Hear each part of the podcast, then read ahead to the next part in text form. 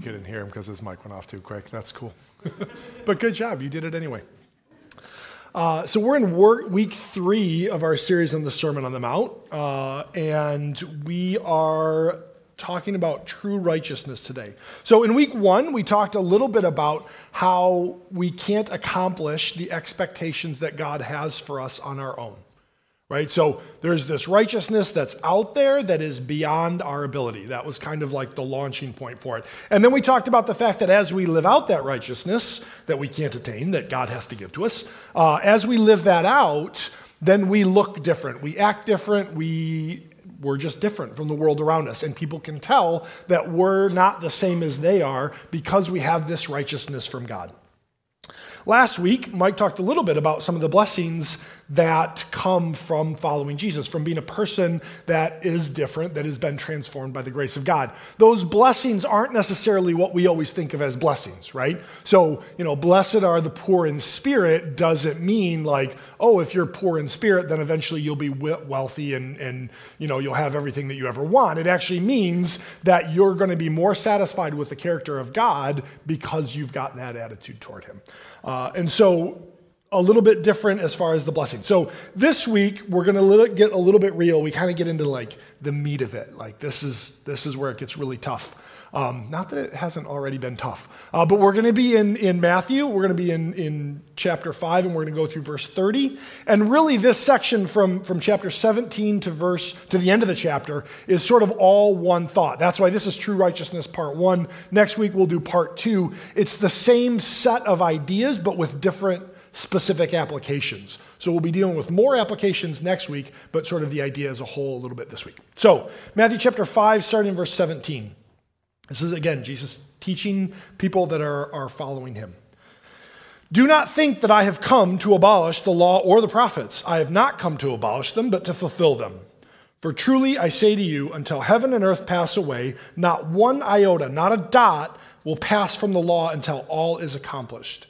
Therefore, whoever laxes one of the least of these commandments and teaches other to do the same will be called least in the kingdom of heaven. But whoever does them and teaches them will be called great in the kingdom of heaven. For I tell you, unless your righteousness exceeds that of the scribes and the Pharisees, you will never enter the kingdom of heaven.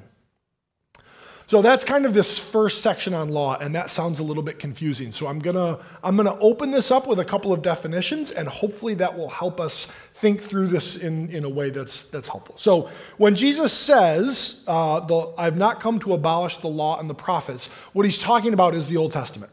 Okay, so everything from Genesis to Malachi. So Jesus says the law and the prophets. The reason he says that is because in Jesus' day, they thought of the Old Testament as divided into three categories the law, the writings, and the prophets. So the law is the first five books, right? Genesis, Exodus, Leviticus, Genesis, Exodus, Leviticus, Numbers, Deuteronomy. Boom. Yeah, that was harder than it should have been.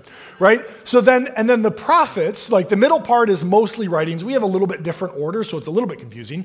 But from like after the Song of Solomon to the end of the Old Testament, for us, we would call what they would call the prophets. There's a couple prophets that are before that, but like most of the end of it is all the prophets, right? So I'm not going to even try that. That's all like Malachi, Zechariah, Haggai, like all those guys, right? The ones you can't spell.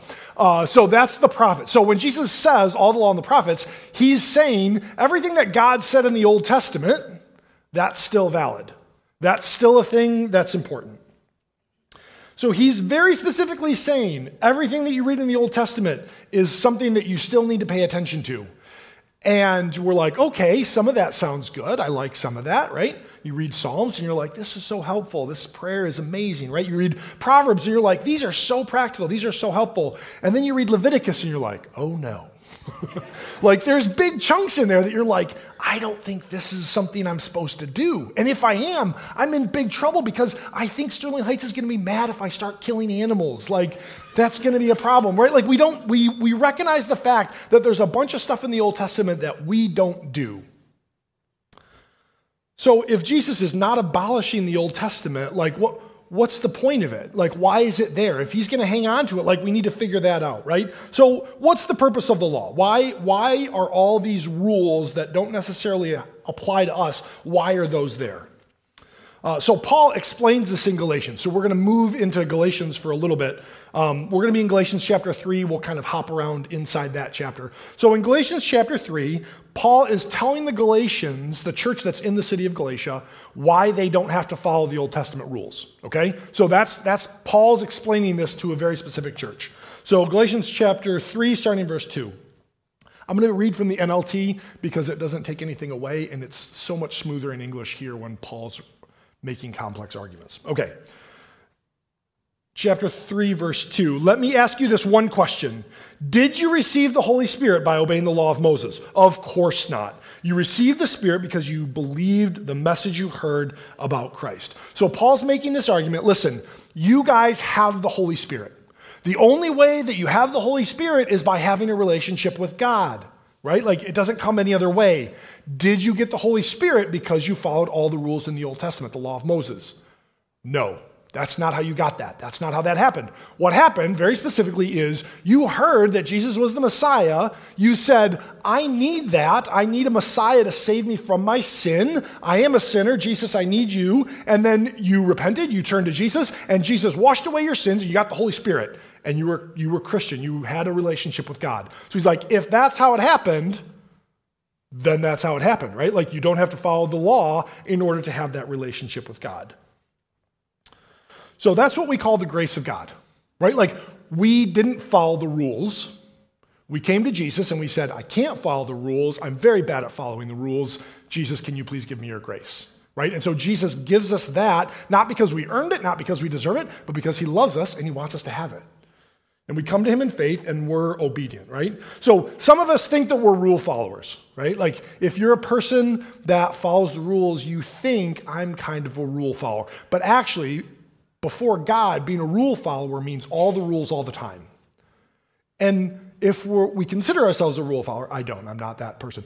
Um, but if we consider ourselves a rule follower, then we follow most of the rules most of the time, is really what it comes down to. There's a couple that we ignore, there's a couple that we only get about half the time right. And so we're not actually rule followers, we're rule breakers before God. So we have to come to Jesus in faith in order to have that relationship with him. But that doesn't answer the first question, which is why do we have the law then? If we can't do it, it has to, be the grace of God. Why do we need all these rules to begin with? Skip down to verse 19. Why then was the law given? Same argument. It was given alongside the promise to show people their sins. But the law was designed to last only until the coming of the child who was promised. So God, in his infinite wisdom, recognized that we were rule breakers. And he said, You can't have a relationship with me on your own. And so I'm going to give you a, a Messiah, a Savior, a Redeemer that is going to fix that problem that you have broken all the rules and that you can't have a relationship with me.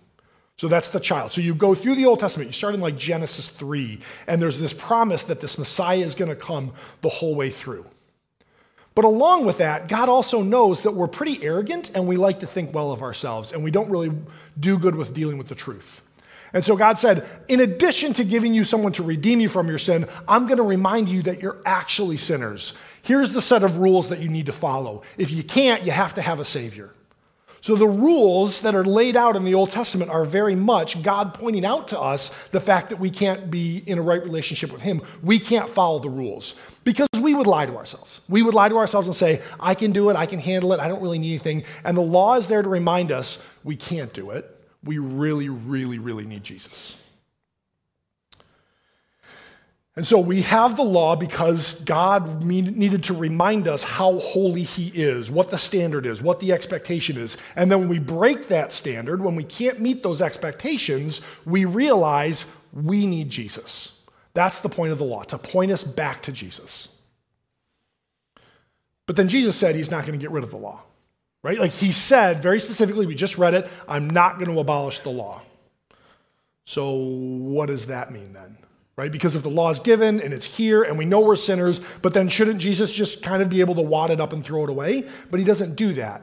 He says it's going to be fulfilled, it's going to happen, it's going to be completed. So, when we say that Jesus fulfills the law, there are two things, two ideas that are kind of working together there. Uh, the first one is it's meeting a requirement. So the law sort of lays out this list of requirements that have to be accomplished. And Jesus says, I can do that. Right? So he came to earth as a human being. He was God in the flesh. He came to earth as a human being and he was perfect. Every single expectation that the law had, Jesus checked off. Yup, did that, did that.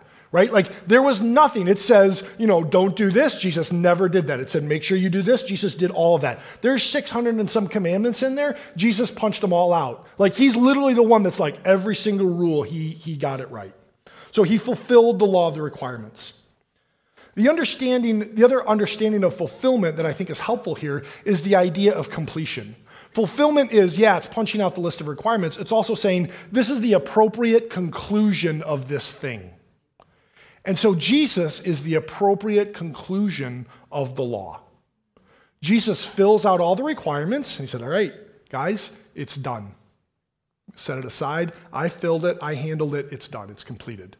So he didn't th- wad it up and throw it away. He said, I'm going to actually accomplish it. I'm going to do all the things that are necessary before God. Uh, back in, in Galatians 3, starting in verse 10, Paul writes it this way For those who depend on the law to make them right before God are under his curse. For the scripture says, Cursed is everyone who does not observe and obey all the commands that are written in God's book of the law. Right? So if we're aiming to fulfill the law, we're not going to be able to do it. We're going to be under God's curse. Verse 11 So it is clear that no one can be made right with God by trying to keep the law. For the scripture says it is through faith that a righteous person has life. Verse 12 The way of faith is very different from the way of the law, in which says it is through the law that a person, through obeying the law, that a person has life. But Christ rescued us from the curse pronounced by the law when he hung on the cross. He took on himself the curse for our wrongdoing, for it is written in the scriptures Cursed is everyone who hangs on the tree. So Jesus fulfills the law, he takes the curse of the law on himself, and he dies on the cross. And so we don't have to do it. Jesus fulfilled it completely. Every piece of it is accomplished, it's done. Jesus accomplished it on the cross. And so we come to him in faith and we say, I can't fulfill the law. Jesus, I need your fulfillment of the law to do it for me. You have to be the one that does it because I can't. If I do it, I'm going to miss it, I'm going to fail, and I'm going to be under the curse of God. Instead, you have to do it for me. And so he does that for us, right? He gives us his, his righteousness, his perfection, his fulfillment of the law comes to us when we approach him in faith. David Platt writes it this way Jesus came to fulfill the intention of the Old Testament, that is, to bring it to its intended completion. And the fulfillment Jesus has in mind here is in relation to the Old Testament is not simply external conformity to its commands, but rather a heart alive to God. That is what the, call, the law called for all along. So when Jesus fulfilled the law, He's saying, listen, there's a whole list of rules that you have to punch out. But beneath that, those rules point us to this attitude of love for God. So Jesus did that perfectly, but that's the part that we were invited to be a part of. That's the part that we need to do now. Right? It's that attitude underneath of saying, I recognize that I'm a sinner and I have to have that relationship with God, but I really want to honor and glorify God with everything that I say and do. That's the heart of the law that we're still sort of trying to do. So we can't meet the demands. We're under this demand of the law for external conformity. We can't do that. And honestly, we actually can't fulfill the part where we have to have a heart that's turned toward God. Like, we can't do that on our own either. We have this natural tendency to sort of start off in that direction and then we get distracted and pulled away because we're sinful. Like, we have sinful hearts. But Jesus never had that distraction. And so, when we come to him in faith, we confess our sin, we repent, and we say, Jesus, I can't do it, I can't do it. You have to do it for me. And he gives us a heart that's actually turned toward God. Right? Like that's part of what the Holy Spirit does is he reminds us this is the direction we have to go. This is how you need to live your life. This is what you need to do in order to have that healthy relationship with God. Jesus gives us even the ability to do that. We have to have that from him. So we come to him in faith, we admit that we can't keep the law, we admit that we're sinners, and we get his righteousness, his perfect fulfillment of all of that law. That's the thing that we get in exchange for our confession, for our repentance. And then when we stand before God, we are truly righteous. Not because we checked the box, because we can't. Right? We're truly righteous because Jesus gave us his righteousness. Like, that's the starting point for righteousness. It's not, I can follow the rules, I've got a different set of rules that I can follow. It's, no, it's never the external thing. It's always, it has to come from Jesus, it has to be by faith in Him. That's the starting point for eternal righteousness. Our big idea today is this true righteousness is deeper than following the rules, and we can only have it through Jesus. Right? So, a heart that actually is in relationship with God, that is righteous, doesn't come because I checked all the boxes. It doesn't come because I followed the rules, whether that's the Sermon on the Mount, whether that's the Old Testament, whether that's some new rules that I invented. Following the rules can't give you righteousness. It has to be through the grace of God, it has to be through Jesus. So then, we've got these rules, we have this new heart. Why do we need the Sermon on the Mount? Right? Like, I should be able to just be like, I have righteousness because Jesus gave it to me. I should be good. So it's this is the difference between fulfilled and, and set aside, right? So fulfilled means it still points us back to God. There's still a lot of rules that are really helpful to remind us what the character and nature of God is. If you read the Old Testament, it's not pointless. There's a whole lot of good information about who God is and how God acts and what God thinks about things in the Old Testament. We understand the character of God from the entire Bible, not just a couple of chapters in the New Testament. So it's really about what's the character of God and how do I respond to him. So I, I quoted, I said a couple things two weeks ago that I'm going to remind you of, okay? So I said this on the front end, this is not new. The Sermon on the Mount is an invitation from Jesus for us to demonstrate the character of God and his kingdom so that others will glorify God. So the Sermon on the Mount isn't, I have to check this off in order to be a Christian. The Sermon on the Mount is God has given me this as an opportunity to show the world who He is. Right? Like I'm demonstrating the character of God. I'm, I'm the representation of Jesus in the world. And this is how my character lines up with the character of God. And then a quote from, from Bob Mounce the kingdom or the Sermon on the Mount is a character sketch of those who have already entered the kingdom and a description of the quality of ethical life which is now expected of them. In a sense, it is the true essential Christianity. So, as we go through these expectations, it's not, I have to do this in order to be righteous. I have to do this to be a good person. It's, this is what God asks of me as a reflection of his character. So, it is unobtainable. There's no way that we're going to actually do this. The key to this, the key to real righteousness is as we fail to reflect the character of God per- perfectly, then we come back to Him in faith and be like, God, I can't fulfill the rules. I can't fulfill the expectations. I need the grace of God. I need Jesus to cover me for that. Right? So it's always this pull between I can't accomplish what God expects me to do and then repent and then try again. Like it's always that sort of back and forth. Because look at what Jesus says in the next two verses, right? He says in verse 19, Whoever relaxes one of the least of these commandments and teaches other to do the same will be called least in the kingdom of heaven. But whoever does them and teaches them will be called great in the kingdom of heaven. Why is it tied to that? Because if I come to Jesus in faith, I can't do this and I'm very bad at it, and then I say, but it's okay, I'm bad at it and God loves me anyway, then I may get into heaven. Like there's a chance, right?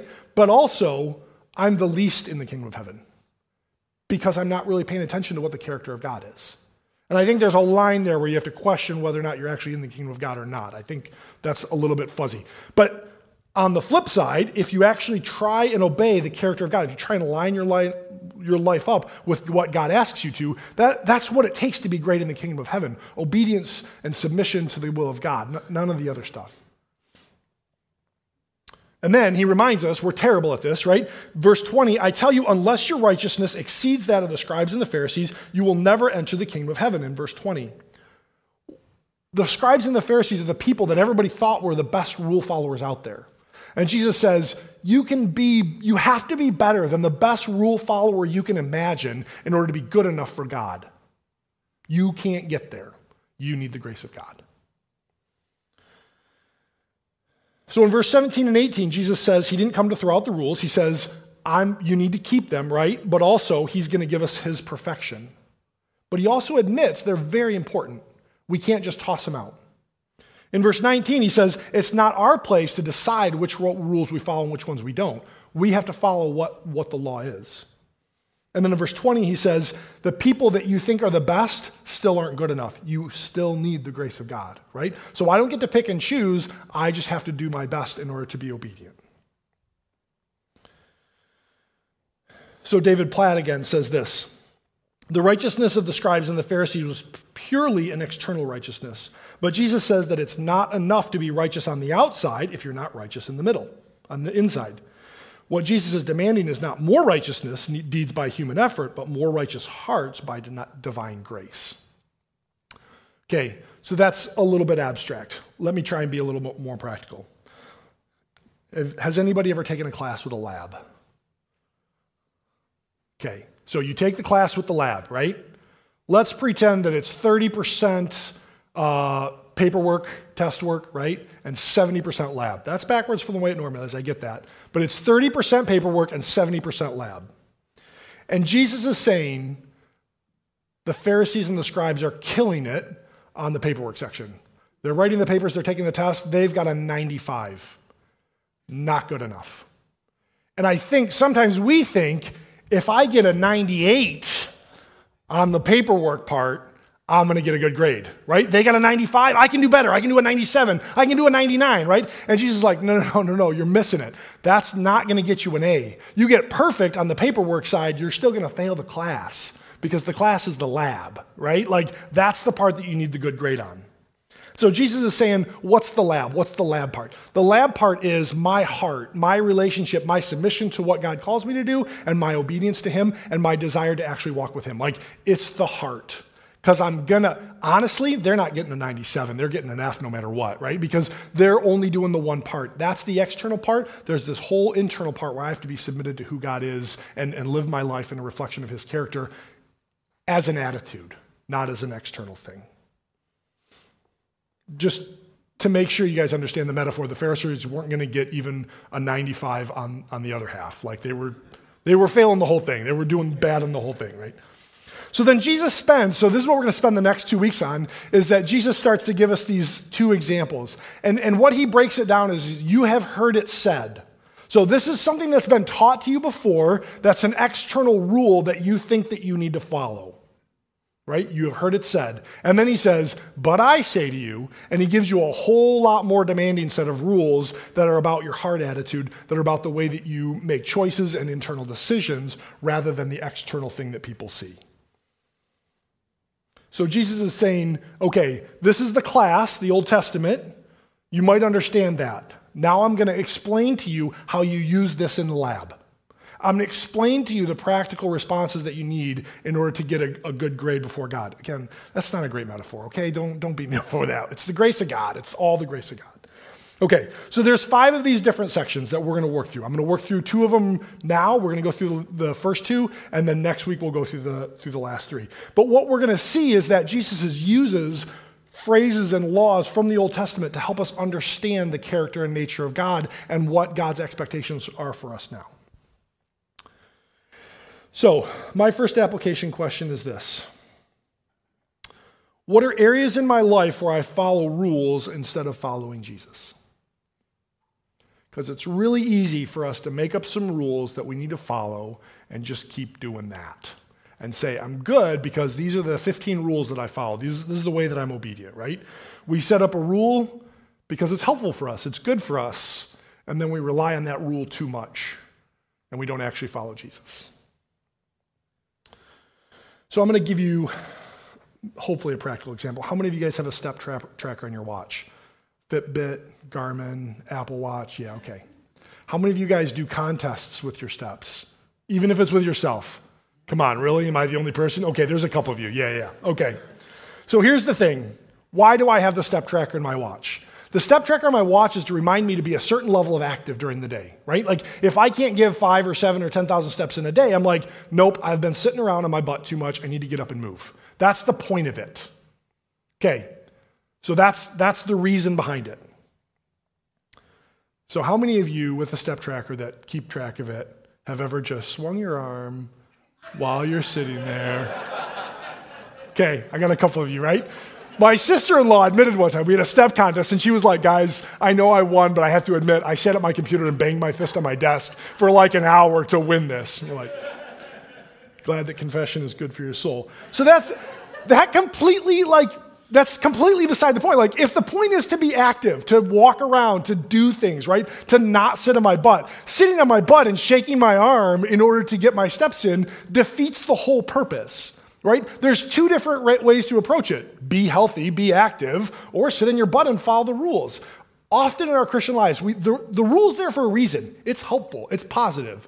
But we figure out the way to cheat the rule to get credit before God, and our heart is completely opposite of where the rule was intended to put us. Okay? So that's what we're talking about. So the first, the first kind of rule that we're going to deal with is about righteousness and anger. So, verse 21 You've heard it said to those of old, You shall not murder, and whoever murders will be liable to judgment. So, start with verse 21. We all agree on that. You shouldn't kill people. You shouldn't be violent. You shouldn't beat people up. Like, okay, we can agree on that. That's a good rule to have. Jesus goes a couple steps backwards. Verse 22 I say to you that everyone who is angry with his brother will be liable to judgment. Whoever insults his brother will be liable to the council, and whoever says, You fool, will be liable to the fire, hell of fire. So Jesus kind of moves it up the chain a little bit. He's like, Okay, if you're violent, that's definitely a problem. But also, if you're angry at your brother in your heart and you call him an idiot, you're running the risk of the judgment of God. Like, just because it's here and it hasn't worked its way out into actual violence doesn't mean that it's not offensive to God. Okay, so murder, murder is an overreaction, right? Like murder is a thing that you're like, there's no way that you can justify murder. You're act, you're overreacting in violence to take somebody else's life. Okay, I've never done that. But have I overreacted out of my anger? Yeah, I definitely have, right? Like my anger is mostly an overreaction to thing that people have done that I don't like. Whether or not it's wrong enough to warrant that is completely different. Jack on Tuesday saw my anger, right? Like we're coming into the roundabout at in front of Chippewa Valley High School. I drive through that like 10 times a week. It's not that difficult. And the lady in the next entrance, like she she hesitated in the wrong place, right? She pulled out about halfway into my lane, and then she decided maybe I need not be here. And I'm like, started to say some things. I didn't swear my kids were in the car, but like I'm like, sweetie, you got to make a decision. Like I'm yelling at her, and you know, not the appropriate thing. It's my anger that's lashing out. That was not, like, so my anger just kind of bubbled out of the surface. It was an overreaction. That was sin. That was wrong in my heart. Why? Because that's not what God called me to do. And so the anger that we have is inconsistent with the character of God. That's why it's a problem, because it's not reflecting the grace and the mercy that God has offered me.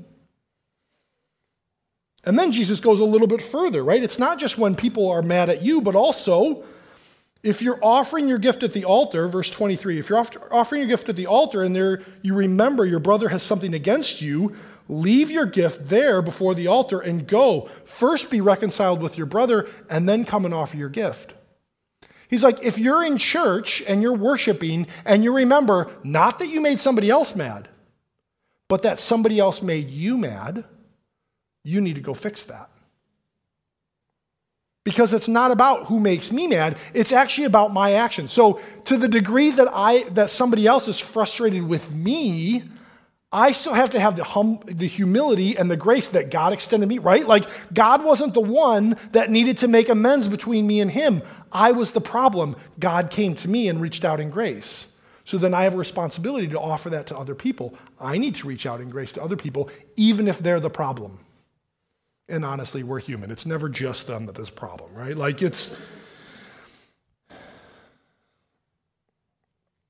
So, my pride and my self righteousness about being right in this particular argument is still inconsistent with the character of God. I still have to say, I can't have that attitude. I have to have the humility and the grace that God showed toward me when He offered Himself, right? So I'm the one that has to go resolve that. And then he goes even further, right? Verse 25 Come to terms quickly with your accuser while you're going with him to court, lest the accuser hand you over to the judge and the judge to the guard, and you'll be put in prison. Truly, I say to you, you will never get out until you've paid the last penny.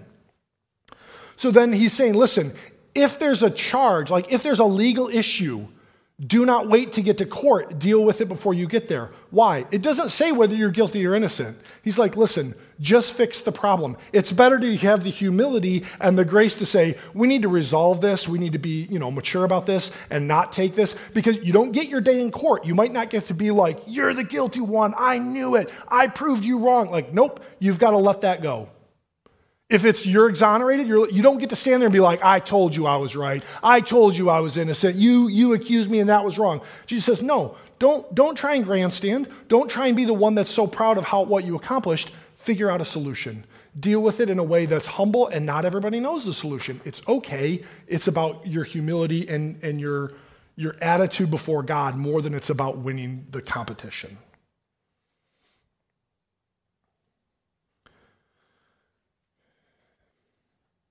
So, this is a really pragmatic response. This is something that Jesus says that we ought to do that impacts the relationships that we have with people. And when Jesus says you need to leave your gifts at the altar and go deal with it, what that means is that there's not an excuse to not do it now. And in a room that's this size, that probably means there's a couple people that ought to be sending a text in church saying, hey, we need to talk. Right? Because there's probably a couple of us that know that somebody has something against us, and we're like, I, I could fix my half of that problem. I can start that. So, my application question is this What can I do to restore any broken relationships in my life? I acknowledge the fact that there are some people that are unwilling to reconcile, that they're unrepentant, that there's broken relationships that cannot be fixed. I'm not saying that there aren't. What I'm saying is, is we have a responsibility before God that if we can fix them, we ought to try. Right? If it's someone else's sin that started the problem, that doesn't mean that you don't have a responsibility. If they're continuing in sin, they're unrepentant in sin, then there's a good chance that your attempt is going to be met with nothing, right? If they so there's that. But most of the time, it's one of us sinned, the other of us sinned, we're both angry at each other, we're both bickering at each other, and if one of us would just set aside our pride and have a little bit of humility, there could be reconciliation. Jesus is saying, You got to be that one. You have to be the one that sets that aside. And again, this isn't a rule that we follow. It's not like, oh, if I do this, then God's going to love me. It's, I need the Holy Spirit to make, do a big old work in my heart so that I have the humility and the grace to do that, because it's not happening without Him. Remember, true righteousness is deeper than following the rules. It's about a relationship with Jesus, and it comes from a relationship with Jesus. So it has to be the Holy Spirit saying, let's go deal with this and being obedient and following what He calls you to do. The second specific issue that Jesus addresses is lust. Verse 27 You have heard that it was said, You should not commit adultery. Again, this is not controversial. Everybody's going to sit there and be like, You should not sleep with a spouse that is not your spouse. That's a fair thing. We all pretty much agree with that. No cultures are actually good with that, right? Like there's always that, that sort of like, yeah, no, if you're married, then that's, that's for you guys.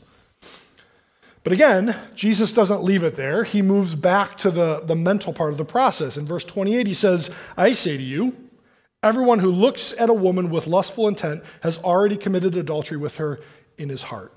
It's the same idea that we just dealt with with anger. It's not the external action that causes your break in, the break in your relationship with God, it's the internal heart attitude. So I have to camp here for a minute. I know we don't have much time. The problem is, is our culture is completely backwards on this one. Right? Like there's some things where the culture that you live in is helpful, right? So Jesus says, don't commit murder. Our culture says also, don't commit murder. It's really easy to live in the cultural sort of way that everybody else does and not murder people. Like, we don't live in a place where you're looked down on for not doing like a revenge killing, right? Like, there have been cultures that are like that. We don't live in one. Yay, we don't have to worry about that as a temptation to the same degree. Good job for us.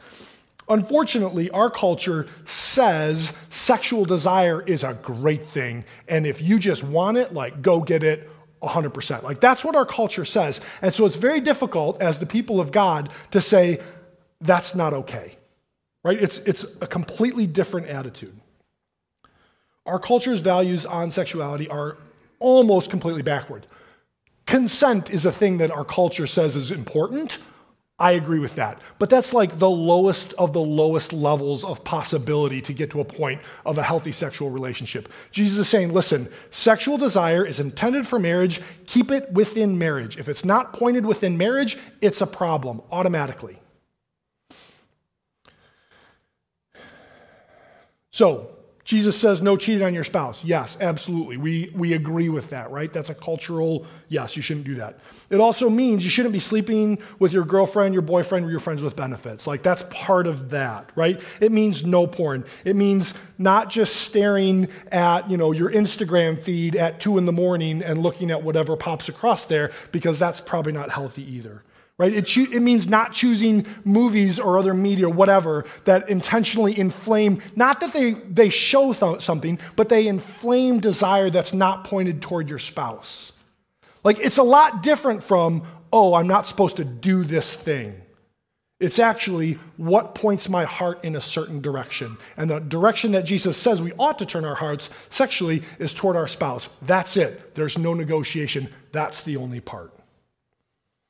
And this flies in the face of all the cultural wisdom. Like everything in our culture says if you if you want it, then celebrate the fact that you want it and then go do it. That's what our culture says. And Jesus is like, if you want it, probably sin. like think it through, point it in one direction, that's where it goes. And Jesus is not goofing around with this. You're like, oh, okay, that's you know a thing that's different from our culture. Jesus is very serious about this. Look at verse 29. If your right eye causes you to sin, tear it out, throw it away.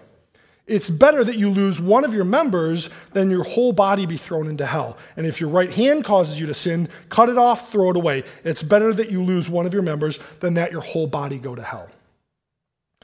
He's saying uncontrolled sexual desire will send you to hell, period.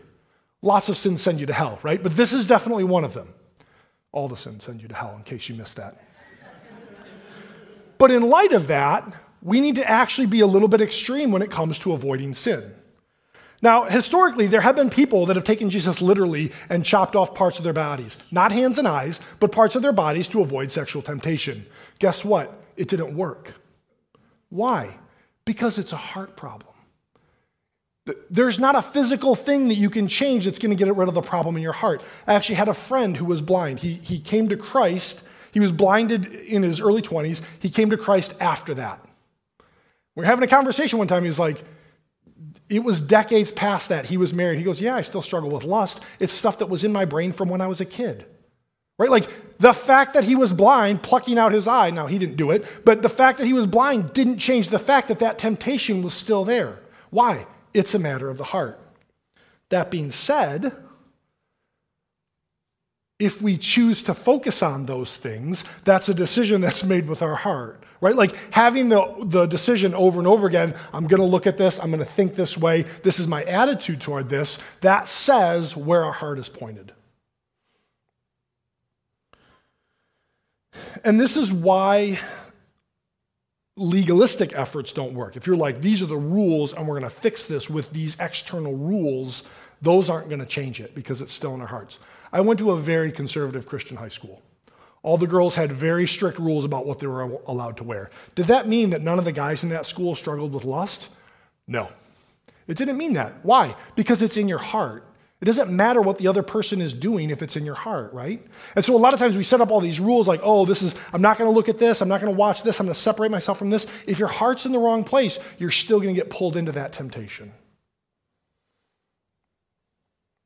Matt Chandler calls it trimming the weeds, right? Like if I've got if I'm cutting out the external things that I can see, then it's just chopping off the weeds.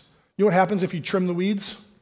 They come back, exactly. That three days later, you're like, oh, yeah, I still have weeds, right? How do you get rid of weeds? You pull them out by the roots. You kill the roots and they stay there. It's, you have to deal with it in your heart. Now, I'm not saying, again, if you, if you refuse to deal with even trimming them, you're going to have a problem. But just trimming them doesn't fix the problem. You have to allow the Holy Spirit to transform your heart. So, if we're saying you need to be extreme, you're like, what, what would we think of as extreme in this culture? Now, it's, it, can't be, it can't just be external, but where's your heart at, right? Like, what are you pointed at? So, if your TikTok or your Insta is a steady diet of things that cause you to, to desire things other than what you should, right? If TikTok and Insta are like, oh no, I, I go there to lust, it's not porn, but I go there to lust, delete the app. It's not that complicated. And if you delete all the apps and you're still struggling with it, getting rid of your smartphone shouldn't be that extreme. Like a flip phone, you're like, what? Nobody has a flip phone anymore. You know what? Would you rather have a flip phone and be made fun of or go to hell? And I'm not saying that's a one to one. I'm saying if you're serious about holiness, a flip phone is not that big of a sacrifice. Again, it's this balance of where is my heart pointing me and what are the easy things that I can do to avoid the temptation. Like, I'm saying phones, guys, we know it's everywhere. And there's lots of opportunities.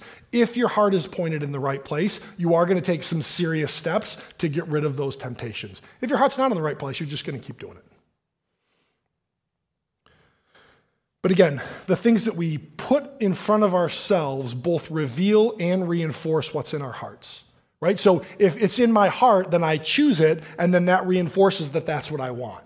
And so there's, there's this sort of cycle of reinforcement that happens with that.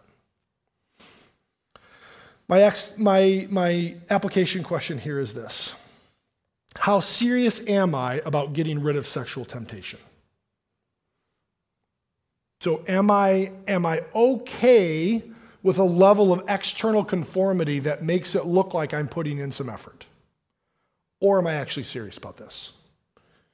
Am I willing to do things that feel or look a little extreme in order to win that battle? Or have I just allowed myself to sort of slide into this culturally acceptable mindset of, I feel like I want it, therefore I do it, and everybody's fine? So we look at these two rules together. And what we realize is that the things that Jesus tells us to do are pretty simple, but they are not easy. Like, it's not that complicated to say, where is my heart pointed? What am I doing internally that, that either points me towards sin or allows me to wallow in sin or that focuses me on God? We can recognize those issues in our hearts fairly quickly. But making the changes, man, that's hard. Right? To just be disciplined and, and constantly go after, like, this is a sin and I can't do that and I have to repent. Like, you end up repenting quite a bit every day. Like a lot.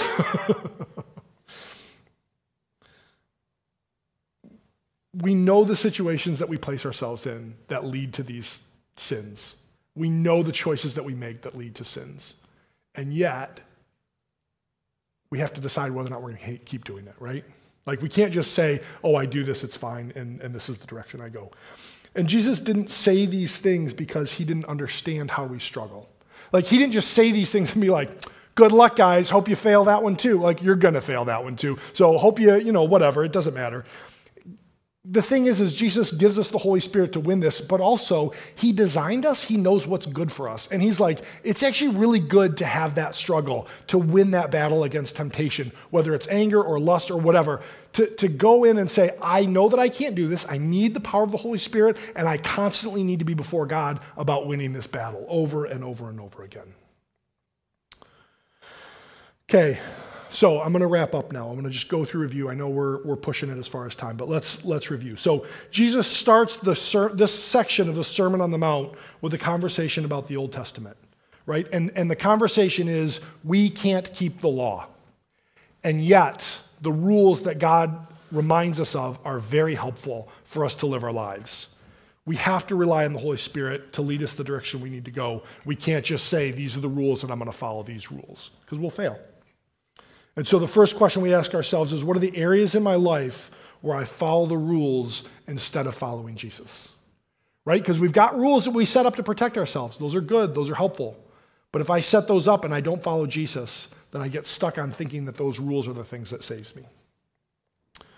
But then, as Jesus is teaching, he deals with the heart beneath some really common sins, right? So, the first one was anger and how it destroys relationships. If you go to violence, obviously you've gone too far. But also, if you hold bitterness and unforgiveness and self righteousness in your heart, that still is going to break your relationship with God. That's still going to hurt your relationship with other people. So, as people that are trying to follow Jesus, we have to ask ourselves, what can I do to restore any broken relationships in my life?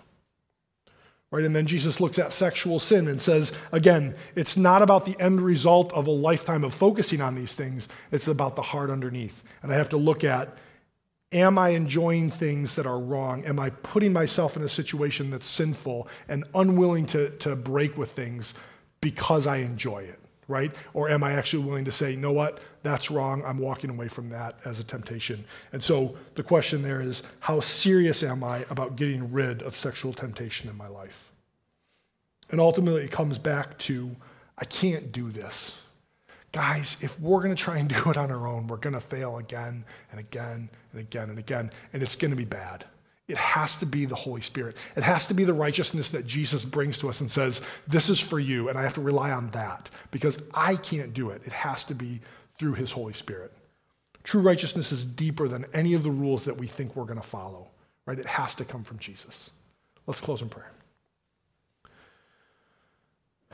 Father, we thank you for Jesus. we thank you for the fact that He gives us the grace to live the way that we ought to. We know that we can't do this. We know that if we try and follow your rules to be holy the way that you call us to be, that we're going to fail.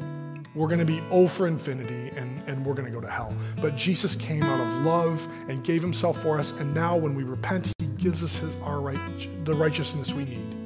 So we thank you for the fact that we stand before you as your children and you don't look at our failure. You look at the fact that Jesus did it for us and that we're submitting to him. We, we ask for your forgiveness now for the things that we've, been, we've done badly. We know that we're not perfect, but we also know that you love us and that you provided a way and that you see us as your children. We thank you for that. I pray that this week you would remind us that we need your grace over and over that we would turn to you, run to, the, to you in our time of need to receive your grace. We pray this in your name.